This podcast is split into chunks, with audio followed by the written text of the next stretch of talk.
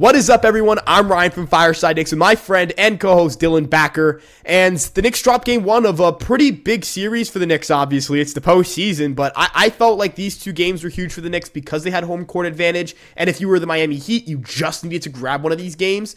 And now they have one with a chance to take two.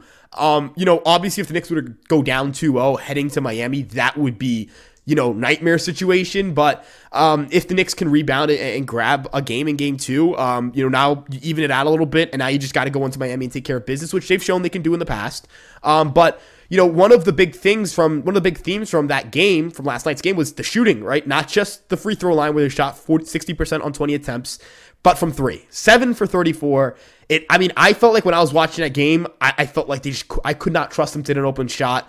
Um, you know, you feel like you're not going to repeat a performance like that. But when we were talking about this Miami series, we mentioned, you know, you can hold the Cavs to under 100 points. You can score 101 points and beat that team. Miami, you can't necessarily do that. Jimmy Butler is way too good to do that for. Um, you know, they are a much more polished postseason team. That team just took down the, the Milwaukee Bucks. They feel pretty invincible right now. They're not a team that's questioning their confidence. You know, you mentioned this with the comments um, it, when we talked about that series and the, the preview for the Miami series that, you know, the, the Cavs sounded just like defeated. You know, we couldn't handle the, the lights were brighter than we expected. Just the not, just they, they seemed either A, unprepared for the postseason or B, just not ready to handle it. There are no questions about whether this Miami team is ready to handle the postseason. Um, they've been in underdogs before. Erik Spoelstra was very, very aware of how good this Knicks team is, and he had a great defense. He he knew that this team was going to be a tough offensive and defensive assignment. Um, and we have our we have our work cut out for us. Miami's not going to be a pushover. I know we expected that, but um, yeah, no, this is this is now a must win in game two. But before we talk about game two, we're going to talk about game one. Dylan, what were your takeaways from that game? What did you feel like? The Knicks did well? What did you feel like? Obviously, did poorly. Uh, let's get into that. Right. I mean, so, you know, first off, you know, I guess we'll start with what they did well they were finishing in the paint pretty well. You know, I don't ha- I don't have the specific stats in front of me, but you know, just watching the game, you could see like you know they were scoring in the paint very well. I did see a stat this morning that said Jalen Brunson was 10 of 13 in shots inside the paint. That's very good to see. You know, R.J. Barrett was doing his thing too from inside the paint. You know, they were doing good in that regard. But I think everyone knows that they just completely flat out stunk from three point line. You know, they were seven of 34 from three. That's never ideal in any game, nevertheless a playoff game you know, and looking at this, the only Knick that shot that made multiple three pointers was Obi Toppin, who started that game in place of an injured Julius Randle. He went 4 for 11, which is 30, 36% from three. You know, that's not like phenomenal, but that's also, you know, given how bad everyone else shot, that's an acceptable shooting performance. You know, looking up and down this stat sheet, there's just bricks all over the place. RJ Barrett was 1 for 5 from 3. Uh, Jalen Brunson was 0 for 7 from 3. Josh Hart was 0 for 4 from 3. Manuel Quickley was 1 for 4 from 3. Quentin Grimes was 1 for 3 from 3 it was not pretty. You know, it was very, very rough to see. The shooting was just not there. You know, and like I said before, you know, the third quarter was really what killed us. You know, looking at this here, right here, the, the Knicks were in control the first half. I mean, they had exited the first quarter up 32 to 21. You know, they had a really good first quarter. It felt like, you know, they weren't shooting well, but they were making their inside shots. Second quarter, you know, they ended the half up by five. They, Miami had a good second quarter, but you were hoping maybe a clean, clean second half would, you know, get you that win. Completely unraveled from there. Third quarter, they get outscored 31 20. You know, big shots were hit by like Kyle Lowry and Jimmy Butler, Gabe Vincent. You know, they just fell apart from there. Fourth quarter, they started to come back a little bit. They cut it to within three, and then a key missed rebound from Mitch really, really ruined it because you know he, he looked like he had the rebound, got poked out of his hands, and then about five seconds later, Gabe Vincent hit a three to put Miami back up six, and you kind of just felt like after that that you missed your chance. That's over. Miami's gonna end up taking that game, and sure enough, Miami would go on to win that game. And you know, looking at the stat sheet here as well. Jimmy Butler had 25, 11, and 4, which is a really good game, but you don't really feel like he like killed you in a sense, like how he's been doing all these playoffs and what he did against the Bucks. You you feel like you held him down to you know a good enough degree to win the game. You know what I mean? 25 points is a lot. Don't get me wrong, but he didn't drop 40. You know, so, like you felt like you did what you were supposed to do to limit him. Sure enough, they weren't able to still win because, you know, they just did not guard the three ball very well. Miami went 33% from three, which is not fantastic, but it's all, but, you know, clearly it was enough for them to win the game. Gabe Vincent went 5 or 12 from 3, and quite frankly, he hit like 3 or 4 of those in the first 5 minutes of the game. You can't let that happen. You can't let that happen. You cannot let him go off like that, especially in the playoffs. You just can't do it. Kyle Lowry also had went three of six from three, and with 18 points off the bench. That's another thing you can't do. You can't let these get let those small guards do that to you. When you have when your your whole like thing as a Knicks team here is defense, and you have guys that you're supposed to be able to match up with these guys pretty well, and you're letting up three pointers like that, you can't let that happen. You just can't. You know, it was not a pretty display, really on either side of the ball quite frankly. You know, I mean, they looked like they did good in the first half, and it just just looked completely completely dismantled in the second half. It was a very rough game. Obviously, they weren't they didn't have Julius Randle. That's a key miss. You know, they need him. Clearly they need him. They were missing that big time. You know what I mean? So, hopefully he's ready for game 2. But those those are some of my takeaways on game 1. What is your Ryan, what is your biggest takeaway really from game 1? You know, obviously there was a three-point shooting, but was there something else really that stood out to you in game 1, good or bad? Yeah, I think one of the big things was just I, I, actually felt like they didn't like you mentioned this with Jimmy Butler. I, I felt like they did enough defensively to win. I feel like if you hold an NBA team to 108 points, especially in today's landscape, you should win that game. Um, you know, the Knicks just didn't do enough offensively. Uh, 34 shot attempts from three, and you make seven of them. I, I just I don't feel like they're going to do that again. Um, we talked about this in the Cavs series where it was like they didn't play their best basketball and still beat the Cavs, and you feel like at some point that three point shooting has to get better. I understand the postseason; it's tough for you to um, you know reliably hit shots, but I feel like that typically happens in the paint. I feel like your three point shooting doesn't get that much worse in the postseason. Um, I get it. You know, some guys are going to throw doubles. Uh, you know, there's better defensive schemes. I get that. Um, but as you mentioned, the Knicks were good in the paint. RJ Barrett, right? Like he was he got his right. RJ Barrett's I, I, whatever adjustment he's made in his offensive game plan has worked because he's scoring efficiently. He's doing it well. I'm very pleased with RJ Barrett's doing for this Knicks team, and I'm someone who was down on RJ Barrett after those first two games. I was like, what the hell do you do with this guy right now? Because he's hurting the team. And you know, end of the day, I'm not going to sit here and say that like um, the Knicks are going to start shooting 50% from three, anything of the sort. But if they shot 33% from three, like the Heat did, they win this game very handedly. They would have blown the, they would have beaten the brakes off the Heat. Um, and I'm not saying that, you know, saying that because obviously, if I was a Knicks fan hearing a Heat fan say that, I understand that the perception of that would be, oh, so you think that we're not that good. But the perception from that, for me, is the way I'm intending that to say that is that the Knicks didn't hit their shots. You can't change that. But if the Knicks can't hit their shots, I feel confident in this series. I still feel like the, you know the roster does not change game to game, right? That's one of the really nice things, right? One of the nice things about basketball and any sport is that game to game, unlike in the NFL where it's a one and done, right? You know, you can lose one game and you can go out and you can bounce back the next day or in the next game, excuse me. They didn't have Julius Randle. Um, I know Toppin, as you mentioned, hit some pretty big threes, but I feel like you do miss Julius Randle's presence. Um, you know, he is one of the best scorers on this team, and this team was really not finding it offensively. Randle is someone who's just not afraid to keep shooting. He is not afraid. He is never afraid to shoot. He's never afraid to take a big shot. He's never afraid to do that. He's never walked away from the big moment. You can say he's fallen short at times, but you can never say that he's passing up the op- he's passed up the opportunity to be the hero when given the chance. Um, and I think that you know having him back at some point in this series is going to be a big help. It's going to be a big lift for this offense. Um, they just they need to win game two though. They absolutely 100% need to win game two. And then if you go into Miami and you're able to take two of those three games, you would come back to New York with two. You would come back to New York with two chances, really. I know that's not how the schedule works, but um, you would have two chances in New York um, to close out that series. And, and that's really how I, the, the, way I view it is you take this game and then you go to Miami and take two out of three. That's your game plan, right? Yeah, you take two out of three on the road and, and you are going to win this series. Um, obviously, you're no longer able to sweep at home. I guess if you win the next three games at home um, that you play in this series and you take one of those road games, you feel good. Um, but I would prefer to just. I don't want this series to go to seven. I, I don't want to be in a game seven with Jimmy Butler. Uh, I know that again he didn't kill us, but that is a that is an assassin right there. He's cold blooded. He is he's a killer. Uh, and he when he smells blood in the waters, he will go out and he will hunt. Um, but you know, I, I talked about this with Quentin Grimes, where I felt like he was an X factor because the Knicks, if they needed a couple of big threes here and there, he could give them that. He only played ten minutes. Obviously, he's dealing with his shoulder stuff, um, and he only got to take three shots, all of them threes. You know, you feel like again this game you were a three or two away. You mentioned the Mitchell Robinson rebound. Let's say the Mitch the, that Mitch comes down with that, and that the Knicks go on the next possession to hit a three. I'm not saying they win the game, but that changes things, right? This is a momentum oriented sport. You know, you see teams go on 10-0 runs and then the coach has, you know, Knicks, you know, Knicks or Miami are going to have to call a timeout and try to stop the bleeding. Um, you know, when you do stuff like that, when you're able to go on those runs to put pressure on their defenses, on you know, you put pressure on the defense, you put pressure on the offense to come up with a big shot and to try to create a big shot. You know, you, you kind of put pressure on the team to, to have to make quick decisions, and not everyone's capable of making quick decisions in the NBA. That's what separates superstar level players, star level players, good role players, rotation players, all that stuff. Um, but you know, looking ahead a little bit here in game two, you know, I know Randle's availability is a big question mark here, but who are you looking for to step up? Who are you looking for from this game one? Uh, who from guys who struggled in game one to, to have a bigger game in game two because they're going to need to win this game. It's a must win for me. I don't know if you agree with me there. Right. So first off, yeah, game two is absolutely a must-win now. At this point, you can't drop both games at home, especially when you have Madison Square Garden as your home court.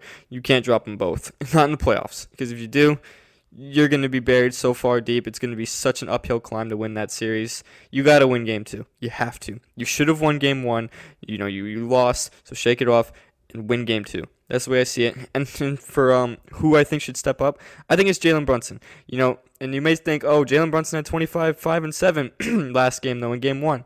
But he shot 0 for 7 from 3. You know what I mean? We need to see that three ball fall. And like you said, you know, we mentioned last episode, in a previous episode about how Quentin Grimes, you know, if he's just like hits two or three big threes, you know, that makes a big difference.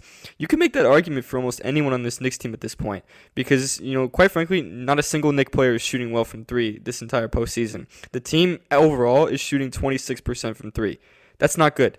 That's pretty bad, right? The fact that they won Cleveland in five games despite shooting that bad should either be a testament to either how bad Cleveland played or how well we played defensively. You could go either way with that one.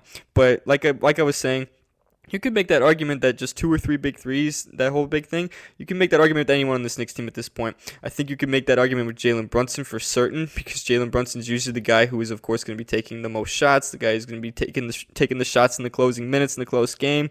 You know what I mean? If he doesn't shoot 0 for 7 from 3, I feel like we probably win that game. You know, even just one or two threes from him could get the rest of the team going. You know what I mean? So looking at that, I think Brunson is the guy to step up a little bit. You know, obviously he did great in the paint. I love seeing that. That's his that's his bread and butter. He does it all the time. I love seeing that. Just want to see that three ball fall. You know, I don't want to see 0 for 7 from 3 or like 1 for 9 type shooting performances. You know, and Brunson knows that. He had a quote after the game. He said he played terrible and he knows he played terrible and he needs to just be better. You know, he's been pretty accountable all year about how he's played and he, he's still doing that right now in the playoffs. And he's had that leadership mentality of like, you know, we can't take our foot off the gas. We got to play better. There are things we need to improve on. That's what I like to see out of that. So I want to see him translate that onto the court with, you know, hitting those threes or hitting those big shots whatever the case is. So he's my guy to watch for. You know, I don't know if you uh, agree with me on that, but I do think Brunson is the main guy to watch for. You know, obviously Julius Randle's availability, like you said, it's uncertain. We don't know if he's going to play in game two. We thought he was going to play in game one, but apparently he wasn't able to go. You know, it happens. He did twist his ankle pretty bad, so you know, hopefully he heals up and hopefully he feels better enough for game two because the Knicks are going to need him. You know, so I, I guess that'll be my next question to you. Do you like how important just is Julius Randle's presence to this team right now? I know we we touched on it a little bit earlier, but I kind of want to go a little more in depth about it because I do think it is a key difference to the rest of the series. So, what do you think about that? No, I think you're 100% right about the situation with Jalen Brunson is shooting from three, right? You know, you need him to hit those shots from three. He is, we, we've gotten reliable three point shooting from him all year. Um, and if you don't have in the postseason, that's a that's a huge loss for spacing. Um, I again, the, the, talent level on this team hasn't changed, right? Um, Josh Hart didn't have a great shooting performance from three. He went 0 for 4, I believe. That does not make Josh Hart a bad shooter. Uh, Jalen Brunson did not have a great shooting performance from three. That does not make him a bad shooter. It just means he didn't shoot well in game one. Take those shots in game two. I I I I, I guarantee you, if you if everyone on that team was allowed to take the same shots from three that they did in that in game one, I think you might actually get like an actually pretty good shooting performance in that same game if you re if you re-simulated that obviously. And again, not saying that you can re, you know wins and losses are determined whether uh, determined by you know whether you know if you re-simulate the game it'll go better for you or not. The Knicks lost game one definitively. They did not win game one. They did not play well enough to win game one. They took open shots and they did not make them. You should lose a game if you do that. Um, but I feel confident in the, the, talent on this roster to rebound. I also feel confident in the personalities and the guys in that locker room to rebound. Um, this team has gone through ups and downs. This team has faced adversity multiple times throughout the season. This team has gone through about as much as you can go through uh, for a team. They were awful in the first month of the season, right? Everyone was writing them off. I, there was no reason to believe in that team. It felt like at, at, certain points, and they turned around. They were a team that couldn't close out in the fourth quarter uh, for most of the winter, right? Until they got Josh Hart. Uh, you think of that disaster, that nightmare game that I wish I could forget against Dallas, uh, where you know you're up big, not a lot of time left. You got like a 99% chance to win the game, and you just blow it, right? You just shot after shot, poor decision after poor decision. A game that the Knicks should have won, they didn't win. Um, you know, it, it feels like they're they're that is in the past for them, and that they've gotten better as the season's gone on. RJ Barrett has had, you know, I don't. I, am going to say this again now. I get it. You know, we can have discussions about RJ Barrett's fit on this team in the summer, fine, but um, he's not he's not hurting himself by having a good postseason. I'll tell you that, right? Him figuring out his shot in the postseason, realizing, hey, I can't hit threes right now, so I'm just going to drive to the paint. That's going to help him. That's going to help his future on this team. That's going to help this team. Um, Obi Toppin going from a guy that I genuinely was like, hey, maybe you should just give McBride's minutes to him because McBride can provide you defense to, all right, you know, Randle's out and he's not playing too bad. He's, you know, again, 36% from three on 11 attempts is better than what I expect from Obi Toppin. He shot 7 for 15 from the floor and gave you 18 points. You can't be mad about that. 17, 18 points and 8 rebounds. What am I going to sit here and be mad about? That's a good performance. Um, you know, he's gone out and had a pretty strong postseason.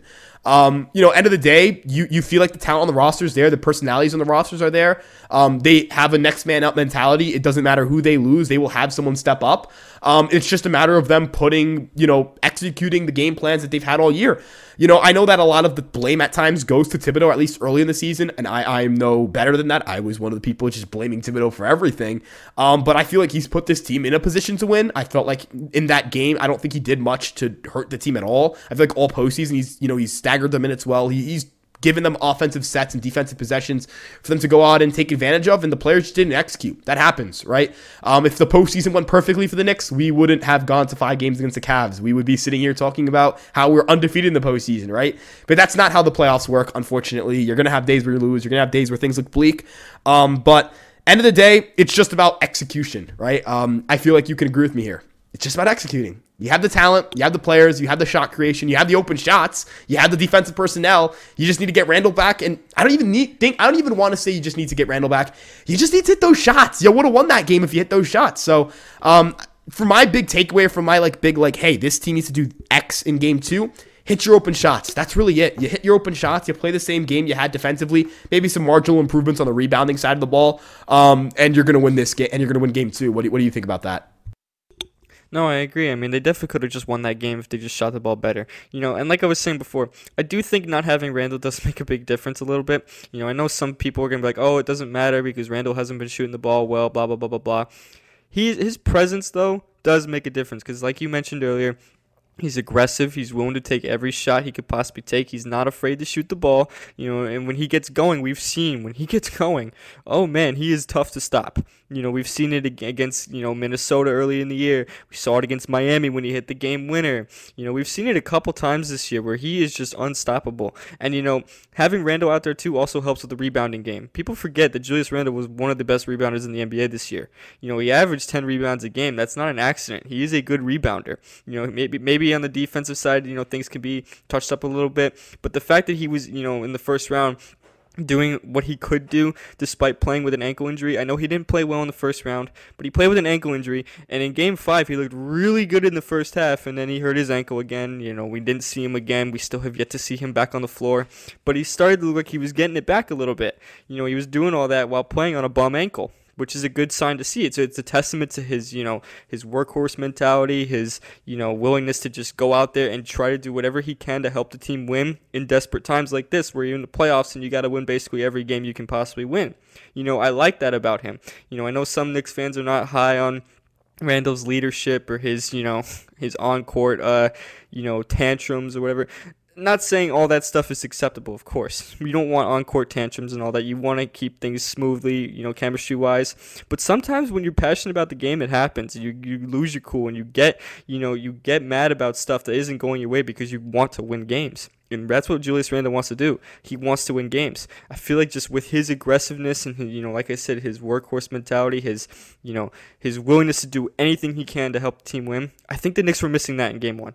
They didn't really seem like you know, they just seemed lackadaisical at times. You know, there were too many times I noticed, you know, the Knicks kind of were just settling for long threes, weren't really looking to create good shots or find good looks in the paint if the shots weren't falling. They were just hoping a three would fall and nothing was falling. And again, you know, they had good looks. I can't hate on it if they're taking good shots, but I can I can, you know, say some, criticize it a little bit if it's not falling and they're continuing to do it because then you're just burying yourself at that point. And that's what they did in game 1. You know, the shots weren't falling. The shots weren't falling from the start of the game onward. It's not like they were hitting it hitting them at one point and then it got cold. No, they they were cold from 3 from the start of the game to the very end of the game.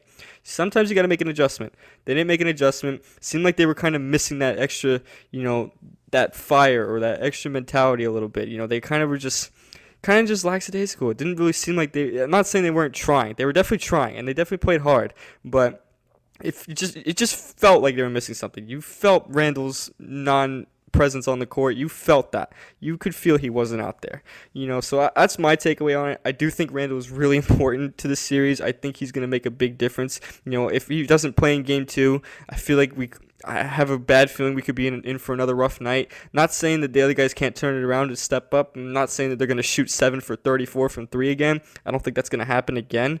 But I do think you're missing something when you don't have Randle out there. You know, what, what do you think about that?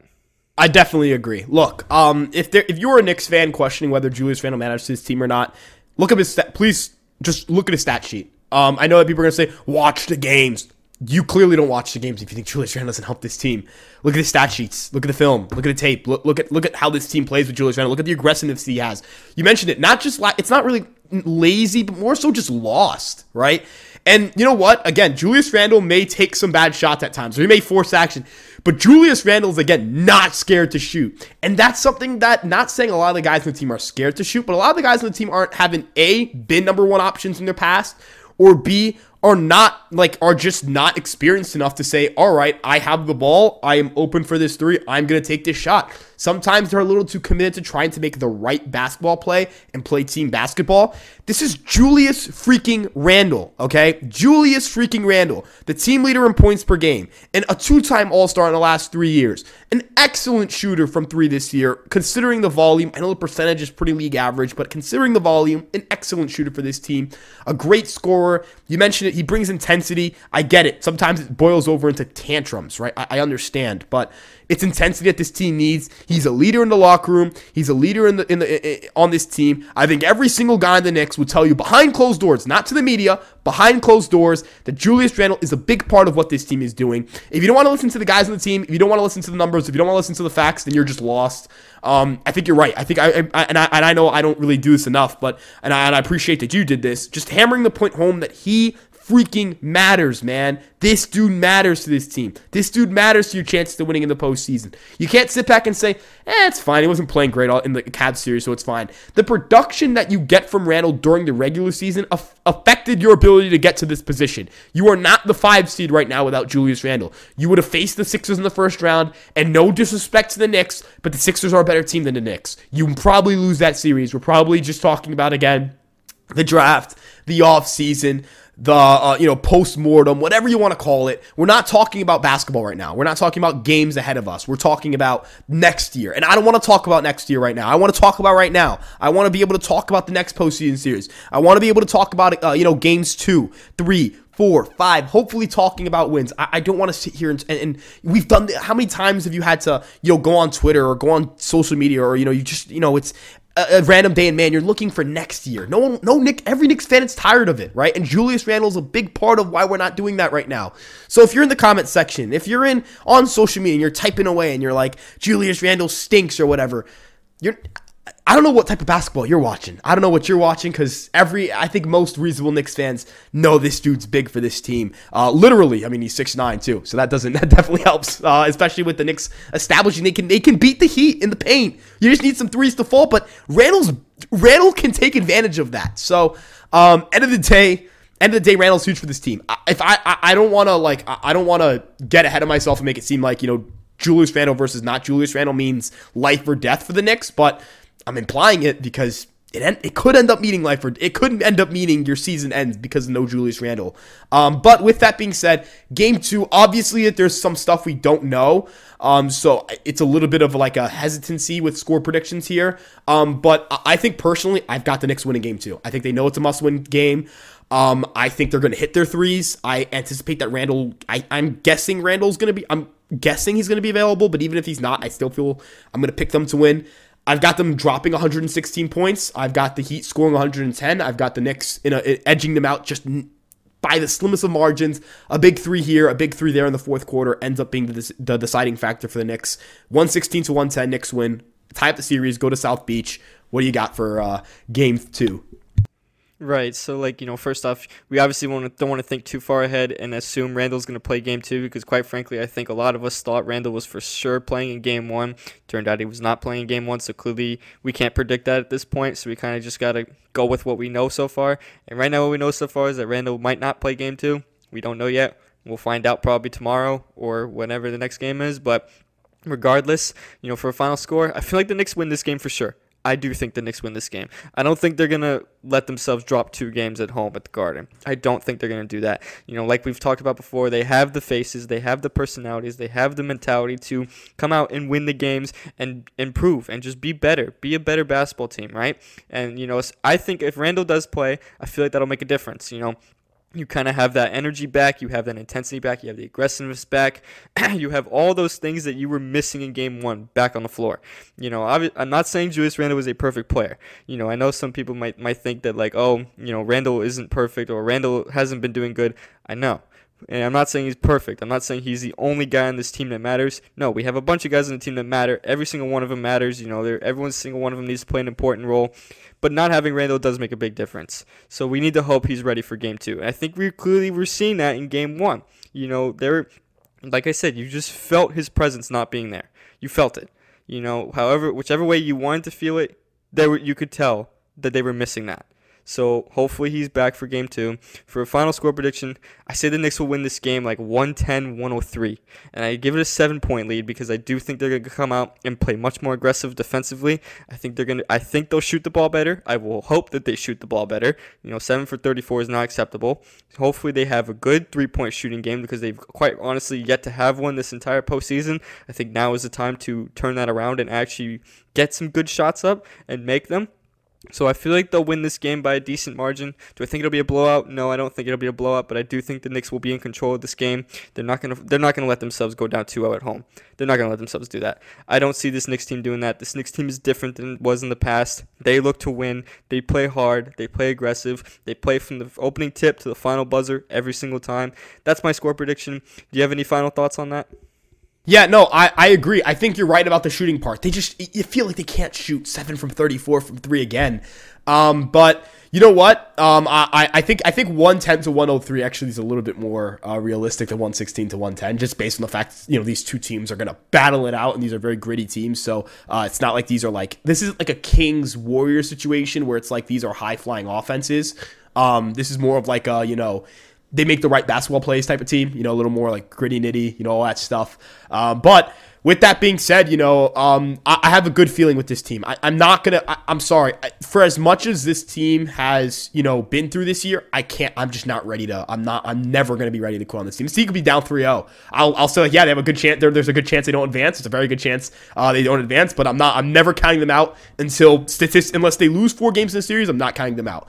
Um, but with that being said, thank you guys so much for, for listening to today's video. We hope you guys enjoy today's video. It's a little bit of a longer one, but there's a lot to talk about. So uh, we appreciate you guys' continued support. Make sure to like, comment, and subscribe. Let us know what you guys think. Drop your score predictions for game two. I don't care if you're a Knick fan. I don't care if you're a Heat fan. I don't care if you don't watch the NBA. Let us know what you guys think, right? We want to get all your perspectives in. And of course, you guys can check out our different social medias. We have an Instagram, a TikTok, and of course, a Twitter page. You can check out our personal Twitter accounts. They'll be above our heads. And of course, you guys can make sure to like, comment, and subscribe. And don't forget to turn on post notifications so you guys know we're coming out with the next video. I'm Ryan Garcia. That's Dylan Backer. We'll see you guys in the next episode. Peace out.